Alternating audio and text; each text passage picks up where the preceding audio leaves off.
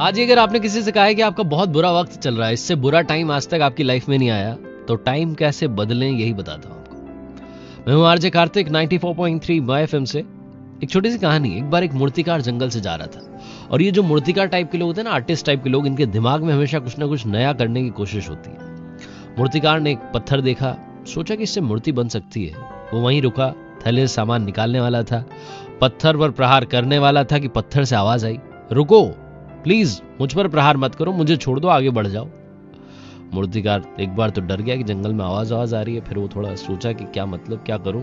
उसने कहा, चलो छोड़ते हैं। दयालु टाइप का था, आगे बढ़ गया। आगे बढ़ा, जंगल में थोड़ा आगे निकल गया तो उसे एक और पत्थर दिखाई दिया। उसने कहा, ये सही लग रहा है, एकदम परफेक्ट है, इससे मूर्ति बनाई जा सकती है।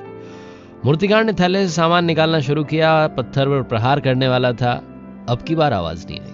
मूर्तिकार ने पत्थर से मूर्ति बना दी। फिर उसने सोचा कि बड़ी भारी मूर्ति बनी है, इसको ले जाने के लिए तीन चार लोगों की ज़रूरत होगी। अगली बार जब आऊँगा तो लोगों को लेकर के आऊँगा।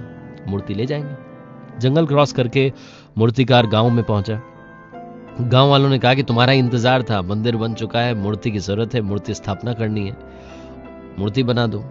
मूर्तिकार ने कहा, ज़रूरत क्या है मूर्ति बनाने की? मूर्ति तो बना करके आया हूँ। जंगल में है। तीन चार लोग मेरे साथ चलो, मूर्ति लेकर के आते हैं। ये लोग जंगल में गए, मूर्ति लेकर के आए। गाँव में धूमधाम से मूर्ति स्थापना की गई। अब गाँव वालों ने कहा कि एक और पत्थर की ज़रूरत है। नारियल फोड़ने के लिए भी तो वही पत्थर चाहिए। मूर्तिकार ने कहा कि एक और पत्थर चाहिए। एक पत्थर और है जंगल में। उसे मैं वैसे ही छोड़ करके आ गया था, उसे लेकर के आ जाते हैं। तीन चार लोग फिर से उसने भेजे और वो पत्थर लेकर के आ गए।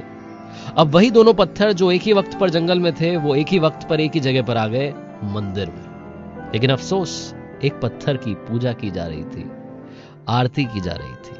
दूसरे पत्थर पर नारियल फोड़े जा रहे थे। जिस पर नारियल फोड़े जा रहे थे, उस पत्थर ने जिसकी पूजा की जा रही थी जो मूर्ति बन चुका था, उस पत्थर से पूछा, तुम्हारे तो बड़े मज़े चल रहे हैं। पूजा वूजा की जा रही है, आरती हो रही है टीके लग रहे हैं, मज़ा आ रहा होगा।